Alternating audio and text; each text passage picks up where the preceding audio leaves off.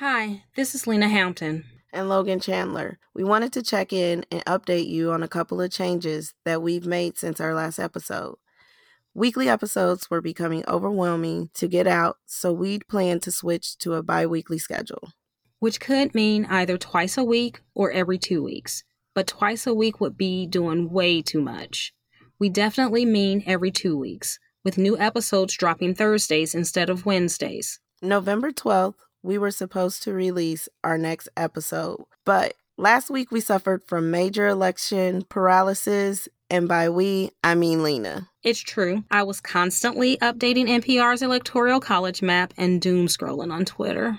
Plus, it's National Novel Writing Month, or NaNoWriMo, which is a 30 day challenge during the month of November to write 50,000 words. Not that I spent a lot of time writing. Same between the extended election and trying to do our best to meet our daily word count, we couldn't work on the podcast as much as we wanted. So we could either rush and get the third episode out, or we could wait. And we chose to wait. So join us next Thursday, November 18th, and I'll tell the meet cute from when I met my husband. And because Logan is Logan, she of course thought he might be a thief and not a suitor. Listen, a stranger approaches you and asks to see your digital camera that you'd literally just gotten for Christmas, and you think it was kind of shady thiefy too.